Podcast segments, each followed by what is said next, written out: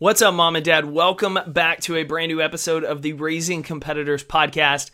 My name is Jake Thompson. I'm your host here on the show and the founder of the Compete Everyday brand.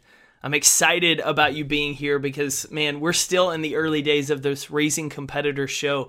And I'm excited about each and every interview because I continue to learn so much from our guest on just ways that we can instill the traits of grit, growth mindset, gratitude, pursuing greatness, leadership into our children.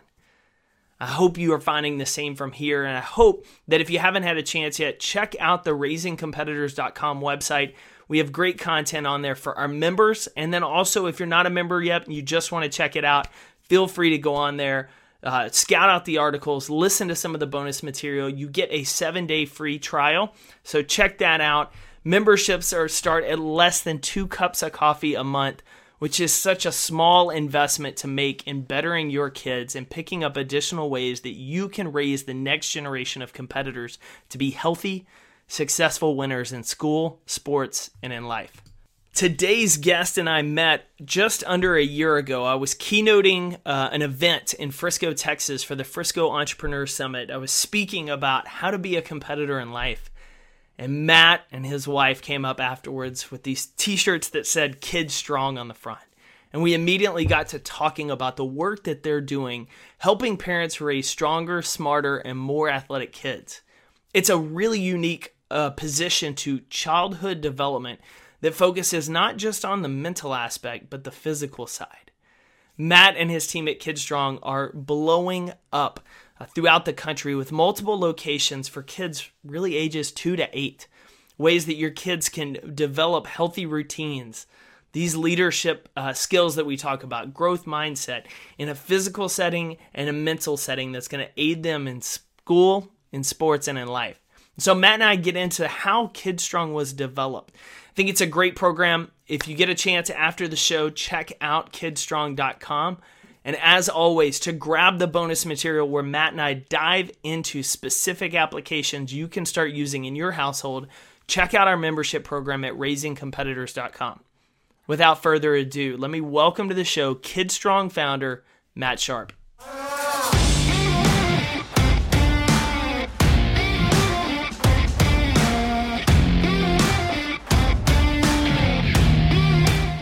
Matt, what's happening, buddy? What's going on, man? Dude, I'm excited. We have, uh, I feel like this has been close to a year in the making since we connected at the Entrepreneur Summit. But I love what Kid Strong is about. Uh, before we dive into the show, man, tell us exactly what Kid Strong is, how you got involved with it, and what you guys are doing, not only here in Texas, but all over the U.S. Yeah, so it's Kid Strong is is somewhat of a life skills program for kids. We focus on physical, brain and character development. And we focus on children from walking, which is around two to eight. Two to six is really our sweet spot. And throughout every class, they will they will go through some sort of brain development training, some sort of physical development training, and so, through some sort of character development training. And in a class, they they might learn everything from how to do a pull up to how to shake somebody's hand and look them in the eye. And our goal for the kids is really just to make them we we always say like we want kids to go pro at life um, because like we just want and our mission statement's kind of built around that. Our mission statement is the most important thing we can do for our kids is the person we help them become.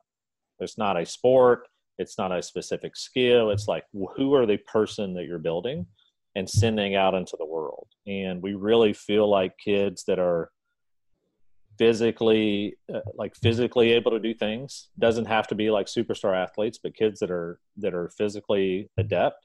Um, kids that are smart kids that are intelligent kids that are mentally tough kids that are courageous kids that can work in a team. We feel like those kids are going to be in the 0.0001% of their peers when they go out to be adults. And i really believe and gary vee just posted something about this other day for any like gary vee fanboys.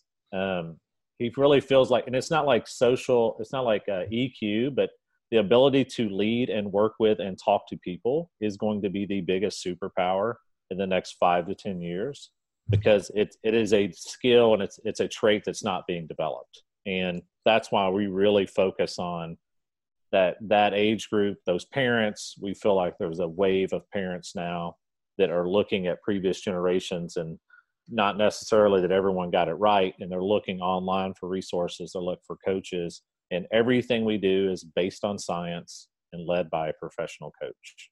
Our pediatric ot is our director of programming. We have a phd that helps out on programming and we just want to give these parents the resources to raise like awesome awesome kids. So we got started we got started with KidStrong because we had a daughter um, ella when she was 18 months old this is her like homemade pull-up bed. I love it. And this is like an OG poster. And the reason I'm in her room is because it's the best Wi-Fi in the house. uh, she was 18 months old. My wife, who taught PE for seven years, said we got to get Ella into something. And I was like, "What do you mean?" She's like, "Less than two years old." She's like, "You don't understand. I taught PE for seven years. These kids would come in. They have they've never moved. They don't know how to move. They're they're socially like they're overly anxious they can't be dropped off by their parents um, they don't know how to talk to each other and she's like a lot of this comes from like they just have never moved and been around other kids and good coaching.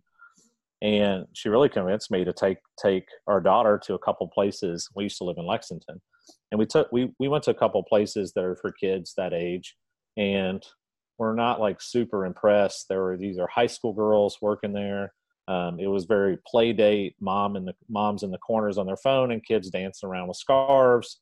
There were no. It, it looked like there was like an invisible barrier around these places that dads were not able to print, penetrate. There were no dads within 50 square miles of any of these places where kids were going, and we were there for probably about six months. And I have a little bit of an entrepreneurial streak, and I remember looking at my wife, and I'm like, we can do way better than this, like ourselves, even at home and because I own I own some gyms uh, back in Kentucky, and all of the gyms that that I that I'm part of are are expert coaching like group training gyms. So I'm just used to like paying a little bit more, going in and having an amazing coach put you through a great class. And when I was going to these kids places, like that did not exist. And long story short, we trained her at home. She started progressing really fast, and that turned into us sending an email and see if anybody was interested and having us train their kid. We sold out in 10 minutes. I remember my wife calling me and be and being like, uh, "Can we cuss on this? Is this like a cuss show?" Come on, do it. We'll put the E next to it. she was like, um, "Holy shit! Like we actually have to do this now." Like, yes, because um, I always, I'm always in this mind of like, if we need it, there's probably other parents that need it, or there's probably someone else that needs it. And if we do a really good job, eventually somebody will pay for it. I always like somebody to pay for it like in the beginning because I want to provide enough value that somebody's willing to give you some money. So even our first 20 like paid and we started as a pop-up class in the back of one of my gyms. It was like when I say it was ghetto, it was like ghettoer than ghetto, if that's a thing. Uh, parents would park by a dumpster. They would walk up a service ramp. There was no stairs, and they would go into a floor in which we had pieced together like floor and like a couple pieces of equipment we bought. It was it was rough. So this is like more rough than like the old school first CrossFit gym in a garage type days. This would be like CrossFit in like 07. Okay. Yeah. yeah. Even then. And uh, it was rough, but like there was a there's a real need for this. And my wife is an amazing coach. She's amazing at working with kids. She's like when you put her on the floor with kids, it's like watching an artist on the floor with kids. She's just amazing. And I love to coach too. And we started off with 20. Uh, we kind of woke up and we were, this is another crazy thing. We were eight months, she was eight months pregnant when we opened, when we started. And we had this discussion of, and you'll, you'll understand this. She was like, it's not a really good time to start the business. And I remember saying, there's never ever ever going to be a good time to do this because when we it'll be like let's wait till we have the baby. And it's let's wait till this baby's six weeks old. Let's let then let's wait till the baby's six months old and then she wants to get pregnant again. So it was literally like beach ball in the belly coaching classes at any time water could break launch the business. And the first six weeks were rough because we had a kid about three or four weeks in uh, but we still made the classes, or I would go in and coach. And long story short, 20 turned. We woke up one day and we had 150 kids. Um, every time we every time we got paid uh, in membership dues, we reinvested it into the program. So every month, like new equipment would show up. And they would be like, "Oh, we got this new thing." And we're like, "Yes, because you paid your bill, we get to have new stuff." um, and there's there's a part of me too. I've been part I've been part of several startups where I like I think you have to earn your stuff. And what I mean by that is I don't I don't I don't think it would have been healthy for us to just like either take out a huge loan or borrow a bunch of money and just buy a bunch of equipment because one of the things that always sticks with me is Elon Musk. I heard him say this one time when you start a business, 80% of the stuff you think is wrong. So if you're raising money, 100% that, of the time, yeah, if you're raising money on that and spending a ton of money, like you have no idea what you're doing. And I thought it was a really, and this is just because I've been through this a few times, and I did this with, with CrossFit too. I started in a church attic.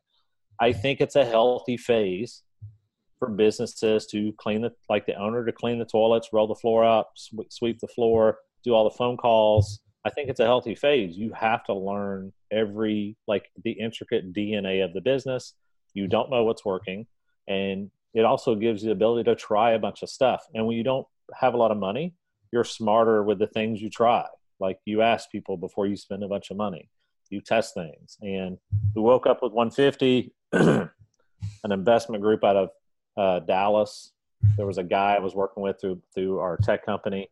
Um, told me to come to Frisco. I said, never heard of Frisco, Texas. He said, there's families everywhere. I said, sure. And I mean, we had 150 kids in the back of a garage. Like, I was like, the guy's name was Zan. He's a good friend of ours. And I was like, Zan, this ain't like a thing yet. It's just like an idea. And he's like, you got to come to Frisco. It's amazing here. And long story short with that, he called me. Uh, he called me or emailed me or Facebook messaged me every probably three or four days for six months. Wow. And finally convinced. And we never do business with anybody that we're not super close with. So, as weird as it sounds, we brought our family and stayed with his family for a week to see if this was a thing. Because uh, like you can't fake it for a week. Yeah. Right? oh yeah. no, everybody gets everything at that point. Yeah. So we stayed a week fell in love with frisco um, started working on space here found some other partners down here. And then i would say the most critical moment for us we had decided that we were going to open in frisco because the place is on fire for kids but we were only going to be here for a couple of months and because I had a job, I had a good job, I had gyms, I had gyms up there that were working. We had a life. We were very like doing things in Kentucky. Yep. And we came down and I remember we saw the space in Frisco and it was rough. It was super rough. It used to be a CrossFit. It had like holes in the wall from the bar ends, like bumping into the drywall. It was super rough. But there was just like this thing that clicked and I remember me and my wife looking at each other, and there was just kind of this like, it's just like this weird like nod, and right at that moment, we basically decided that we were going to sign the lease, and then we went and found a preschool, put a deposit down, found a house, signed a lease on a house. This is all within like five days, and then on the way home on the airplane, called our real estate agent and said, "Put our house up for sale." We're moving to Texas. He thought he thought we were a little crazy. All of our friends thought we were crazy. Uh, we sold our house five days later. Um, since we were downsizing, we ended up having to donate like half of our stuff. And I called our called our church, and it's it's funny how like these things work. There was a refugee family that just moved into Lexington that had nothing, and they had five kids, and we were literally able to give them like half our house. So like they hit the ground. They had like a turnkey like house or stuff for the house. And I sold my Jeep. I love my old Jeep. I had an old 95 black Jeep that the top never stayed on with metal floors and it was super nice. Sold that, turned a lease vehicle in early. And four weeks later, we were living in Frisco. And then eight weeks later, we opened the location. Wow. So it was a little crazy. Yeah. So that, that got us to Frisco. And now we have three locations. We'll open four more this year. Um, we have some pretty exciting stuff going on the tech side as well. But it's it's been it's been an awesome ride. It's been definitely a wild ride too. I, so one of the things I love, so we connected at the Dallas Entrepreneur Summit last June. Y'all were in one of my sessions, uh, keynoting, and we just got to talking afterwards, and the CrossFit uh, connection, yeah. and then just started learning more and more about the work y'all are doing with kids what I love, and my wife were waiting on you when you came off stage to like talk. Yeah. I loved it. I love and I loved yeah. it because you, you had your kid strong shirt on. I re- I was like, all right, I know I know there's sure. something here with these folks. And what I enjoyed about it, learning when you and I had coffee multiple times, was was not only the actual physical aspects that you're putting the kids through, but the mental side that you're pouring into them with the posters and the affirmations and, and all of that. What what really made you say that this needed to be more than just a place for kids to go work out and be healthy because that's yeah. a big need today with obesity rates through the roof for sure. adults and kids but a place where you're essentially building as you say building superheroes you're building leaders yeah. of tomorrow yeah so i think a lot of this physical activity is definitely something that all kids need to have 100% and there is a that's a big part of what we do. But when you look at i think one of the things that's happening now is everyone is re-examining the structures and the institutions. And what are like what are those educational institutions like producing? And what they're producing right now are kids that that don't move that have the highest anxiety rates of, of probably any generation even though they're living in the best time ever uh, they're more overweight than this is the first generation that has a less they have less life expectancy than their parents. This is the first wow. one uh, which is which is ludicrous. Um, and they're graduating with a ton of debt. And i think i think our generation is just starting to question like why are we doing it this way? And a lot of the answers are that's the way we've always done it. And, and i think for us and it's really tough to create a category it's really tough. And i know this from other businesses it's really tough. But what we what we are doing from the beginning is trying to create a new category of whole child development. And what i mean by that is like you have to develop the whole child. Research shows that it you don't really it's not beneficial to break these subjects apart and sit in a room and read and, and try to like memorize them for hours on end. Anytime uh, before kind of like the current school system, you wanted to learn something, like you went with somebody and hung out with them for a year, whoever was the best at that thing. And they didn't just tell you how to do it. They might, like, they would show you, they would watch you, they would help you, then you would do it, and they would watch you. There was a lot of wisdom that was kind of imposed during that process.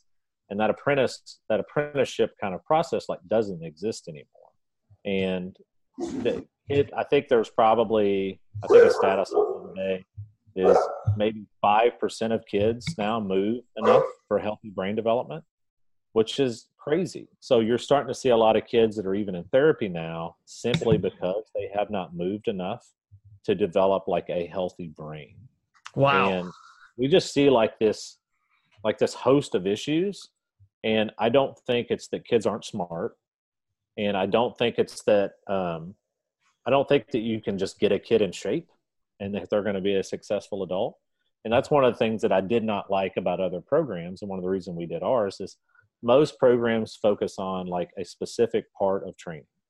Like uh, we're either going to train math or we're going to train science yeah. or we're going to we're going to train this like specific sport but none of those things like build a holistic kid and a holistic kid to me is one that is intelligent they're courageous uh, they're confident they work. They can lead. They can also follow when they need to.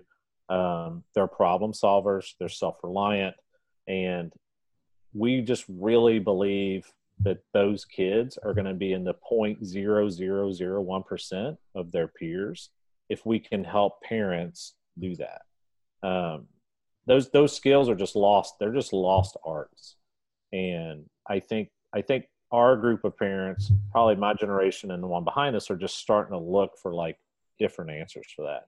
So what we did was we basically wiped the slate clean and we said, if we were going to build like an amazing like platform to develop a kid and work with parents to develop like amazing kids, what disciplines will we pull from? And what we figured out was like we wouldn't pull from like one discipline. What we do is we pull the best 20%. If you know about the 80 20 rule, yep. we pull the best 20% from physical development, from character development, and from brain development. And just like if you, if you were going to try to learn a language, you're better off learning like 2,000 words now than spending 19 years mastering the language, right?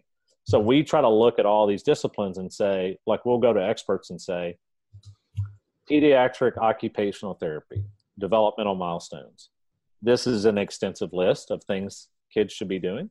What are the top 20% that if the kids do these things, they're they're on rocket fuel for everything else. And what you'll find is those 20% outweigh the other 80 really heavily. So we basically go to experts, we find out what those 20% are, and then we build them into the curriculum. So like this past month, um, we're doing basic sign language. So we're not teaching kids like two years worth of sign language. We're teaching them the alphabet, how to say please and thank you, how to tell somebody that they need something, how to tell somebody their name. That that twenty percent will change that kid's life if they ever if they ever encounter somebody that, that knows sign language or they ever have to use that skill. So things like that. And then this month we're going into we're going to focus on finance. Most kids don't know what money is. They don't know that you exchange money for something. Like you have to give something to get something. Most teenagers and adults still struggle with that too. Yeah. So even just basic, basic, basic understandings of these things, put them in the 1%. And if you can get enough of these like 20%, you really develop this whole child. And at the end of the day, the jobs that they're going to get don't exist yet. So there's nothing you're going to, you know, some specific skill that's going to that's going to get them a job. I was president of a tech that worked almost exclusively with Facebook, and my master's degree is in criminal justice. Facebook did not even exist when I was in graduate school. So like there was no like specific skill I learned there that like helped me like help lead that company. You know, it's it's like who are you? How do you interact with people? Can you lead, follow? Can you can you solve problems? Like those guys that those guys and gals have superpowers. So let me ask you this because the magic question on all that stuff is when you are obviously teaching the kids this stuff in the classes you've got some take home but at the end of the day the parents influence on the kid is going to be more important because they're spending more time with them. How are you helping the parents to continue the same lessons onward so that the kid's not coming in for an hour doing the class getting some lessons and then going home and never having that follow-up. Yeah i think one of the things we figured out early on the reason i didn't like going to these places is because they were built for kids that don't care about this stuff. And what i mean by that is when you go into a place that smells like feet and kids are dancing around with scarves and the music's terrible like the parents are miserable but the, the kids don't care. Yeah. Like they would be just as happy in a park as they would kind of at this place. So one of the things we figured out early on is we don't build we don't build Kid Strong for the parent or for the kids. We build it for the family and we build it for the parents. The brand name is not Kitty. There's no like you know there, there's no fluffy things in our logos. We have all we're very we try to like emulate brands like Nike and Under Armour and Adidas because like we're focused on the we always have the saying like if you win the family you win the war. Yeah. Mean by that is if if if mom and dad don't want to come to kid strong then they're they're going to stop coming to kid strong at some point. If the kid doesn't want to come to kid strong the parents are going to stop fighting them at some point. So when you do your product development you really have to look at how do we win both of these people at the same time? And it sounds kind of crazy because you have really like two personas you're working on at once. Yeah. But there are brands that do this. Disney does an exceptional job of this. Pixar, an amazing job of this. We have an entire slide when we walk uh, our coaches and, and anyone on our team through that basically says win the war or win the family, win the war. And it's lessons we've learned from Pixar. I will go watch a Pixar movie with my daughter t- like at any time now, if she wants to go watch a My Little Pony movie, I'm out. I don't watch that. I don't care. But I think Pixar, I think I think that company is really really smart in the way they build. Yeah. If you watch one of those movies, there's just as much stuff in there for the adults as there is for kids because they know if mom and dad want to go watch it, then then everyone's going to go watch it, and then they're going to buy the DVD. They're going to watch it all the time. Um, and that and and then Kid Strong we have a lot of like secret sauces in there and like one small thing that we do is we let the parents pick the music. Because every month we have a new playlist and the parents pick the music. So last month copperhead road i don't know how many rednecks are in are on the podcast but copperhead road was one of the songs playing in class.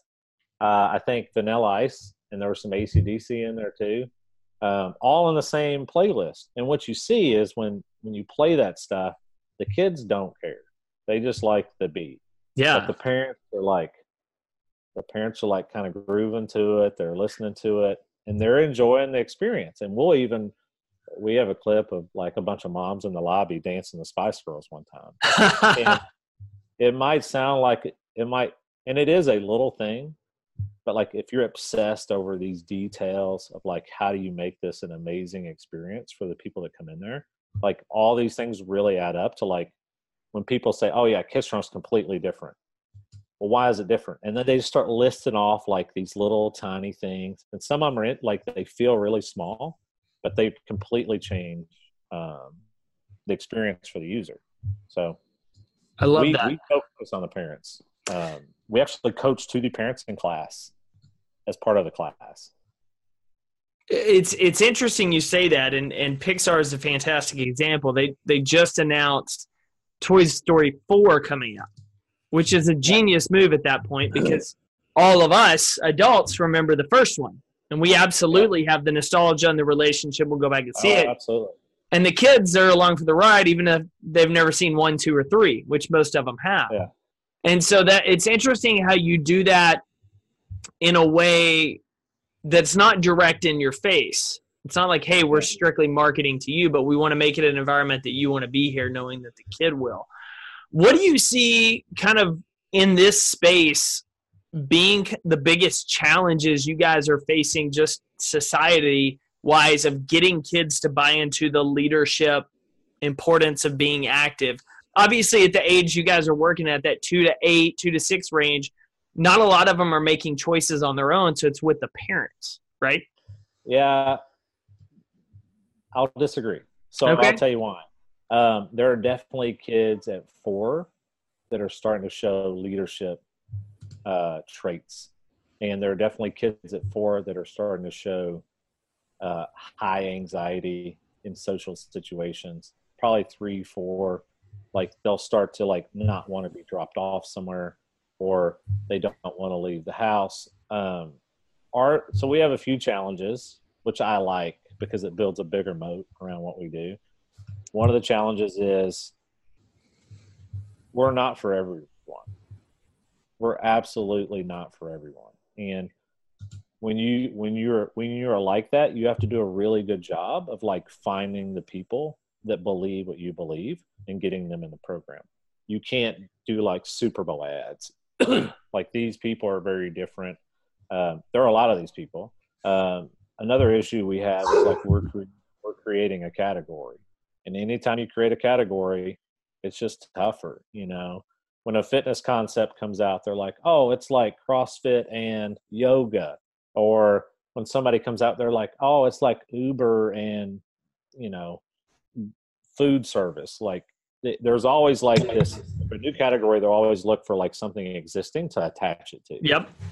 So we battle that some. Um, but at the end of the day, like I think really, really compelling things take a while. And if we can win one set of parents at a time and change one kid at a time, and then slowly like that acorn grows into this giant tree, that's that's really kind of what we're. This is a very long term play for us. We have our our youngest daughter's 17 months, so we have at least 17 16 and a half years left of doing kid strong so this is a very long term play for us so it's a challenge but like we're very comfortable kind of in that journey we're very comfortable creating new territory there um, and i think i think personally like i i like being part of that much more anytime where something becomes a little too mainstream and gets watered down I can autom- I can like feel myself like, nah, there's too many people, too many people doing it. It's not, it's not cool anymore. Um, not just, I've always, I've always been that way. Um, but it, it is definitely a challenge. But I think with most entrepreneurs, like they have to find, they have to find like the workout that they that not they don't like it, but they have to find the workout that they can do every day that works. Yep. Yeah, if that which, makes sense. Which right. I mean, we could go into your morning routine. I'm still fascinated yeah. by the uh, what is it, 20 minutes every day? That's it. That would be like a long, longer day unless yeah. I'm working out with my wife. Uh, but one of the things we did, so there's two things. I try to do something every day. Uh, a normal day will be 10 minutes or less. Now, this is all like CrossFit style. This is not 10 minutes of like walking. This is like glass of water, and then 10 minutes later, you're like laying on the floor. because I was I was a sprinter in high school and college. Uh, anything over like 15 minutes, like I just I like this like I hate it. I don't want to. I'm like, let's just skip to the thing wherever yeah. we're at. Where's the finish line? Let's just sprint to the finish line. Uh, but I tell you one thing that has been really good for us too is me and my wife schedule at least three times a week where we go work out together at a gym that has childcare, and that three hours a week is very very valuable for the relationship. It's very valuable for the marriage, um, but it's also like physically healthy to do that. Um, so those are not those don't happen in the morning because my wife there's no way she's getting up when i get up to work out so i build the i build the day around those and the rest of the time i try to get up in the morning. And i usually have a routine of uh, quick workout. I'll try to i try to meditate and or workout and try to do some sort of learning. And then try to start attacking some sort of like high value thing before everyone gets up. And if I can do if I can do most of those, I feel like it's a really good day. Dude, that's a uh, that is a powerful morning routine. All right, so Matt, for anyone that's that's like, man, I got to check this out. I got to see if you're in my neighborhood, if you're coming to my neighborhood. Where can people find out more about KidStrong and get connected with you guys online? Yeah, just kidstrong.com uh, is the website. There's uh, some cool videos there, and then there's link to all the local pages. We have locations in Texas, Kentucky. Uh, we should have one getting ready to come out in Ohio by the time this airs. But we keep everything pretty updated on the website or on Facebook. I love it, man. And and there's a ton of valuable information not only on the blog, on the website, but if you're local to DFW, go check it out. Follow along Matt Nim's work. Dude, this has been awesome. I know at some point in the future we're going to have you on again to start talking more about raising kids uh, raising these leaders. So, but thank you for coming on today. No, I really appreciate it. Had a good time.